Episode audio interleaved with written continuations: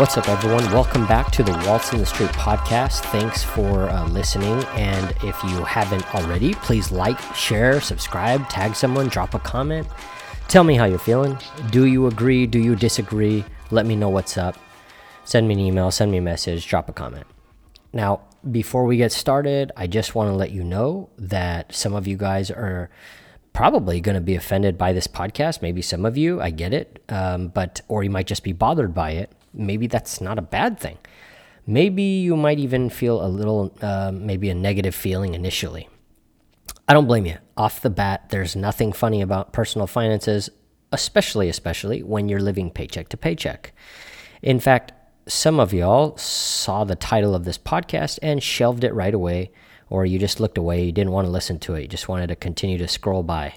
Uh, but you eventually maybe found yourself giving it a shot because you came back to it. Regardless, Um, but I'm asking you to hear me out to get the full effect. Whether you are in your car or you're listening to this in the morning before you go to work, whatever it is, give it a chance. Listen to me and uh, see if you can get something out of it. There is a light at the end of the tunnel, and I'm going to break it down for you step by step. First off, if you live paycheck to paycheck, there's nothing really to be ashamed of. There will always be rough patches in our lives and wallets and bank accounts. It's pretty much unavoidable. There's very few people that can avoid that. seventy-five percent of full-time working Americans live paycheck to paycheck, and I'm going to explain to you why. Now, you might guess it's simply because you don't get paid enough, and the truth is that that might be the case. You don't make enough, so you're out there living a full-time job just to clock into Uber or Lyft or delivering food for po- Postmates right after you're done with work. You want to make ends meet. And you need to find more ways to make money. Makes sense. Now, all I have to say to that is continue to hustle, seek after opportunities, and keep at it. I have wealthy friends who are lazy and hardworking. Or no, I, I have friends who are wealthy and who are lazy. And then I have hardworking, backbreaking, you know, friends who put in crazy work who are barely making it. So the truth is, there's a part of that that is out of your control. And you just have to keep seeking opportunities. What else can you do? But we'll we'll save that part for another day. Now, for some of you, okay, you know who you are. For some of you who live paycheck to paycheck, the reason why you live paycheck to paycheck is simply because you have no financial strategy, right? Think about that real quick. Do you have a financial strategy? Do you and your boyfriend or girlfriend or significant other or your family or you're just you live by yourself, whatever it is, You do you have a financial strategy?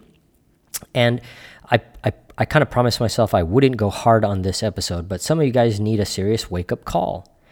And maybe it's this. You work your ass off, clocking in nine to five every day, Monday through Friday, or some of you guys even more, and then you take that paycheck that you get, that hard-earned paycheck, right? You spend some of it on bills and expenses, which is necessary, and then you buy some stuff that might not be necessary, and then you leave the rest in your savings account because you want to save up for maybe a vacation or save up for a car or save up for something. I get it. You deserve a vacation, but you're doing it all wrong, and you need to know you're doing it wrong. The sooner you realize you're doing it wrong, the better. Now, a lot of people don't like to hear that they're doing something wrong, but I find time after time after time, uh, uh, there's ways to change it. So between you and your savings account is two things. First thing is you. You are the hardworking person. And the second thing is your bank, right? Those are the two things. In between you and your bank is you and your bank. That's the place where you your money goes to sleep for a long time usually, right? So you work hard, right? Let's let's do this real quick. You work hard. You get a check. You chop it all up in between bills, and then what little is left that you are able to save, you put it safely into a savings account where you feel it's safe, right? And that's what most people do. There's nothing wrong with saving, but that is not going to set you up for further success. The only way out um, is really three things, okay? The only way out is only three things to get out of living paycheck to paycheck. One, you got to get a raise, which between you and me is obviously not going to happen easily, okay? But that's one way out because you'll be making more. Number two, you need to lower your expenses and your bills, right? Because those are the things that take most up of your uh, paycheck. When you finally get your paycheck, you got to pay bills, right? It's unavoidable. You got to do it. And number three, of course, my favorite, and you already knew, you already guessed it, it's simply investing. Okay, so those are the really three things that will get you out of living paycheck to paycheck, right? Um, let's break these down. Number one, you need to make more to save more and get yourself out of paycheck to paycheck life, right? We already, we already know this is a tough one. You've already fantasized so many times about going to your boss or your manager and asking for a raise. Uh, whether you you believe you deserve it or not, you you think about it, right? Can I?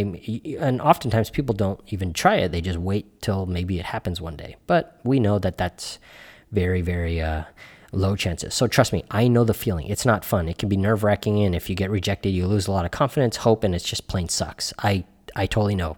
I've been there. Side note: some of y'all never asked, and the company loves that you don't. I encourage you to make a plan and do the ask. You never know. There's a lot of um, articles out there that kind of help you uh, prepare for that. Maybe you should, you know. But for now, let's cut this uh, number one. Let's cut this one out uh, for now, since it really is not easy and it's it's not something you can do very often. So number two. So, okay, so number two, your bills are too high. Your expenses are too high, right? They're taking so much of your paycheck. Every one or two years, I call the companies we pay, such as A T and T, which is our cell phone company. Recently, my here's a good example. Recently, my father-in-law showed me his um, Spectrum bill. Right, for you guys, for someone else, it might be Time Warner or Charter, all the same company. My father-in-law was paying one hundred eighty-four dollars a month for T V, internet, and phone. Now, for some of you guys that don't live in L A or New York or a big city, that's a lot, right? I called Spectrum, and thirty minutes later, that bill became one hundred thirty-five bucks a month. They have had this plan for decades without any negotiation. I told them we are loyal. I, I picked up the phone and talked to Spectrum and said, hey, we're loyal customers, uh, but we're weighing our options. Now, most of these companies have a retention department, right? Tell customer service to connect you to the retention. That department's sole sole purpose is to make sure you stick with them, right? And they're willing to do stuff for you and, uh, you know, pretty much watch the magic happen. Over a ten-year period, you're saving, uh, well, they're going to be saving six thousand bucks. Now, some of you will say that number isn't that much, but if I offered you six thousand dollars right now, you'd probably take it in a heartbeat, right? And yet you haven't renegotiated your bills, so you can have that money. Now, that's just one bill. Imagine if you could do that across other bills that you pay, right? Also, if you have school debt, you already know it's time to reduce and refinance it. Do it now. Rates are great right now, and now's the time to do it. A lot of you guys don't like looking at any of that because you, it just reminds you of how much you owe. Well, now's the time to really do something about it. Research it and get a better rate. Over time, you are paying ungodly amounts of money to the banks and lenders. You just have no idea because it feels like a small, slow blow, and you get so used to paying it, but you don't realize, oh my gosh, I'm paying crazy amount. Call your lender and ask them if if you were to pay everything now, or if uh, at the end of the life of your loan, how much did you pay? And you're going to just flip, right? It's crazy. And finally, last but not least, da da da da da da, right? Number three, you live paycheck to paycheck because you are not investing. And I can already hear you saying, Johnny, I don't have enough to invest. I don't know how to invest. I don't know what to invest into. Isn't investing just for rich people? Look, the truth is, a lot of people who become wealthy, right? They weren't wealthy before, but the people who come become wealthy get that way because of investing. They don't invest necessarily because they are rich. They got rich because they invested. And now, how do most people build wealth? Investing in, here's how people build wealth. Investing into a business. Maybe it's your own or someone else's. Uh, in, or you invest into the stock market, which obviously I love. Or you invest into real estate, which obviously I love as well. Most millionaires in America, I think there's less than twenty million um, millionaires in America. Most millionaires, besides the small amount who have inherited it, right? Some people inherit it. I get it. Okay, let's not talk about them. Let's talk about the ones that are on the same playing field as all of us. Most millionaires got that way from investing, the stuff that is available to you now. It's statistical. There really is no major secret. So really the problem here is not that investing isn't available, because you could do it literally right now, or, you know, maybe in the next couple of days once your account clears. It's that it, it's really not that it's not available to you, because it is. It's that your thinking makes you believe that you can't be an investor. You believe investing is for the wealthy only. You know, you could say, oh, Johnny, it's because you're wealthy you can invest. That's not true. I built wealth because of investing. Say this to yourself right now. I can be an investor. Go ahead and say it. I can be an investor. Nobody taught you this stuff. No one taught you to think this way, so you simply just don't believe it. You don't think about yourself as an investor. How many of your friends go to you and go, oh, yeah, I'm an investor? Very few of them, right? Because they also think the same way. They think, oh, I'm not an investor. I can't invest in anything. I'm not wealthy enough. But now there's no excuse. Most of the major big four investing retirement companies, um, uh, such as Charles Schwab, um, are now commission-free. That means you can buy stocks and, and other products that they have and services that they have for no commissions. So investing is easier than ever. Literally this month, a lot of those companies became commission-free, one by one, right? It's never been easier than literally this month, and more affordable than ever, right? Because free is free, right? Uh, so commission-free trades are great, and that's happening right now. It's a it's a crazy thing. We live in a great time for for new investors. You don't even need to pay a fee to buy a stock. That's awesome. It used to be like Uh, seven dollars, eight dollars. I remember those days, right? And then it became four dollars and it became whatever, but now it's free for a lot of uh, products. So let's break it down further for your situation versus mine, okay? Here's what I do. Now, this is not about bragging or, you know, I, I don't want to make you feel bad or because based on what I do. I'm, I'm trying to help you understand what I do. So I invest a heavy portion of my money into dividend-paying stocks. It's not a secret. I don't put it to sleep in my savings account, which sits at a whopping three hundred twelve dollars right now. My my Chase savings account is at three hundred twelve dollars. And why? Because it's it's like three hundred dollars to keep the bank uh, account open, right? These dividend-paying companies give you a small payout or a dividend of profit every quarter just for being a shareholder. Just because you bought a stock, they're going to give you a little tiny piece of the pie based on how many shares you own, right? Obviously, if you have a lot of shares, you're going to get more of the pie, right? But it's it's uh, it's uh, it's directly correlated to how many stocks you have. If you have two stocks, they're going to give you two portions. If you have one hundred stocks, they're going to give you one hundred, right? Uh, right now, you have just your main source of income, whether you work at a restaurant or you own a small business or whatever it is, right? You just have one main source of income and maybe a side hustle. Um, maybe you sell stuff on eBay or maybe you drive Lyft on the weekends or something like that. But investing makes it easier, in my opinion, right? You might be working too hard than you think or more harder than you believe. What you do is you get a paycheck. This is what you're doing right now. You're getting a paycheck, you're paying for expenses, and you put away the rest into a bank that yields you very little. You know, those few pennies or dollars you get as as interest, right? That's the bank making you feel like you're doing something. Like, hey, good job. You're you're saving money. Here's a little bit of, here's a, like a few pennies or a dollar to, to make you feel like you're doing something. But after I started investing, I realized that was a joke. The yield they give you is a joke, right? Even the bank that you bank at, whether it's Bank of America, Wells Fargo, Chase, whatever it is, even the bank that you bank at uh, is making billions uh, off of, and, and really they're making billions. And the shareholders of those bank stocks, right? If you're a shareholder of that bank, you're making money off of your savings, right? People like me are making money off of you. You leave your money in the bank and and they make tons of money with that money and they give some to shareholders. Come to this side. It's awesome on this side of it, right? Be a benefactor of how well your bank performs. Don't just be somebody who gives them money so that they can perform better, right? Think about that. Really think about that. So what do you do with the dividends you collect, right? Okay, Johnny, I get it. I open a brokerage account. I start investing in dividends, uh, dividend-paying stocks. What do I do with the dividend money? Well, simply put them towards your bills. So the way I see it is companies like McDonald's, Apple, Costco, Starbucks are using their collective profit-making machines, right? Because we know th- they make crazy money, and they're working hard for me. Essentially, I am giving them some money so they can continuously build their businesses and, and increase their operations and increase their revenues. And really, it's like you giving a loan to a friend, and that friend pays you back with some interest, right? The, in this case, the friends that you're investing into are some of the smartest money-making, innovative companies and people in the world, right? We're talking about Apple, Starbucks, McDonald's, Costco, Walmart, right? These are huge, massive companies that spend zillions on everything, and they continue to make profit. The way I see it is these big and medium corporations are working hard to make money for me while I sit and watch and collect those dividends, right? Wouldn't it be nice to have an extra fifty dollars or one hundred dollars per month to put towards your school debt or bills, right? Now, if you keep repeating this process and putting some uh, of your money towards investments instead of just making it sleep in a bank, slowly over time, you're going to be offsetting your expenses, right? What if your dividends from your investments can pay for all of your bills?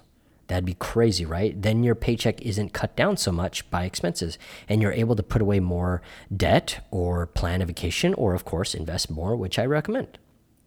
If your dividends can pay even half your bills, right? Or even a quarter of your bills, wouldn't that be amazing? What if someone did that for you, right? That'd be amazing. And all you have to do is what? Invest.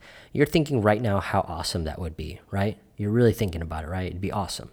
Here's the problem. I just told you the strategy and the key, but now it's on you. You have the chance to start this right now, right now. I don't care if you're twenty or thirty or forty or even fifty years old. A gentleman who is seven years old just started investing with me by hitting me up on Facebook. He saw something I posted and he hit me up on Facebook. Never met this person, don't even know where they live, but I but we begin we've begun to invest together, and I've I've taught him the ropes, and it's amazing. He's seventy years old, right? There's no excuse. Five years from now, if you're still living paycheck to paycheck, you're doing it wrong. Now, I understand you might think it's easier said than done. I get it. But the truth is, everyone who starts out thinks that way. Everybody. But it changes. And then years go by, and you can't believe you didn't start sooner after listening to this podcast, right? Some of you listening uh, like what you hear, but you simply won't take action. I, I, I don't know why. That's that, is it fear? I, I don't know. You got to ask yourself that. Why am I not taking action? So that's really on you. Some of you listening are getting pumped, and you want to learn, and you can't wait. Hit me up. Okay, don't let that fire just die out. You go to work the next day and you forget everything. You know, hit me up, get excited, build a plan, make space, right? This is what I do. I'm passionate about helping people start. I'm your source of knowledge and experience so you can start strong. There are people who start investing on their own by trying to do it themselves. Hey, cool. I like that attitude and that kind of go-getter self-taught thing, but this doesn't work for most people. That's why there's uh, algebra and geography one oh one and so forth. That's why there are teachers. I'm not saying you can't learn on your own, but it's great to uh, learn from someone who's already has experience, and you and from that you can derive your own style, right? Everyone's got their own style. But you can't learn investing in school. You can learn finances, which are terms and tools, uh, but they won't show you what a beginner's portfolio might look like necessarily. Or maybe they can. I don't really know what they teach these days, but uh, when I was in school, they didn't teach you anything like that, right? Now, I know putting money in a bank feels safe. I get it. And you heard rumors that stocks are gambling, right? You heard about a friend or an uncle or someone who tried stocks and they bought a bunch of cannabis stocks and they lost a bunch of money, right? Those guys have no idea what they're doing. They just heard from someone else that you can get rich quick or whatever, right? Maybe some of them have. Guaranteed ninety-nine point nine percent didn't. And if they tell you they did, tell them to show me the money. But the stock market actually is the greatest passive wealth machine or wealth builder of all time, in my opinion, and and a lot of people who get wealthy from the from stock market will tell you that it doesn't discriminate. It will gladly allow you to get on board. Every single person I work with tells me that they wish they started sooner. Every single person, every single person. Take a lesson from the collective community of new investors. So here we are. We are at the end of this episode, but you are at the beginning of your new personal finance journey. Yep, there's a journey for that and a whole community of people there as well. Trust me, the stock market didn't know who I was when I started, but there was money for me. There's money for you too. I promise you that. You shampoo, you brush your teeth, you shop at grocery stores, you drive your car, you fill it with gas, and someone is making money off of all of those everyday behaviors that you do. That should be you. You should be profiting from that. You can build wealth. No, it won't be instant. You need patience. It will take a few years, but if you keep at it, contribute often, you'll have wealth or passive income or dividends. And most importantly, with those things, you will break out of living paycheck to paycheck. If that's your goal, let's make it happen. Hit me up if you need some help. I've taught a great community of people from all over the world, and I've seen and heard it all. Nothing surprises me, no situation. I've heard it all. It's time to crush it. I'll make it as easy as possible while being available to answer your questions during your uh, starting uh, beginning, right? Thanks for listening. Tag someone. Send this podcast to a relative. Tell your boyfriend, girlfriend, significant others, your uncles, your parents. Tell somebody and get them on board. Thanks so much, guys. Uh, and as always, let's get this money. Peace.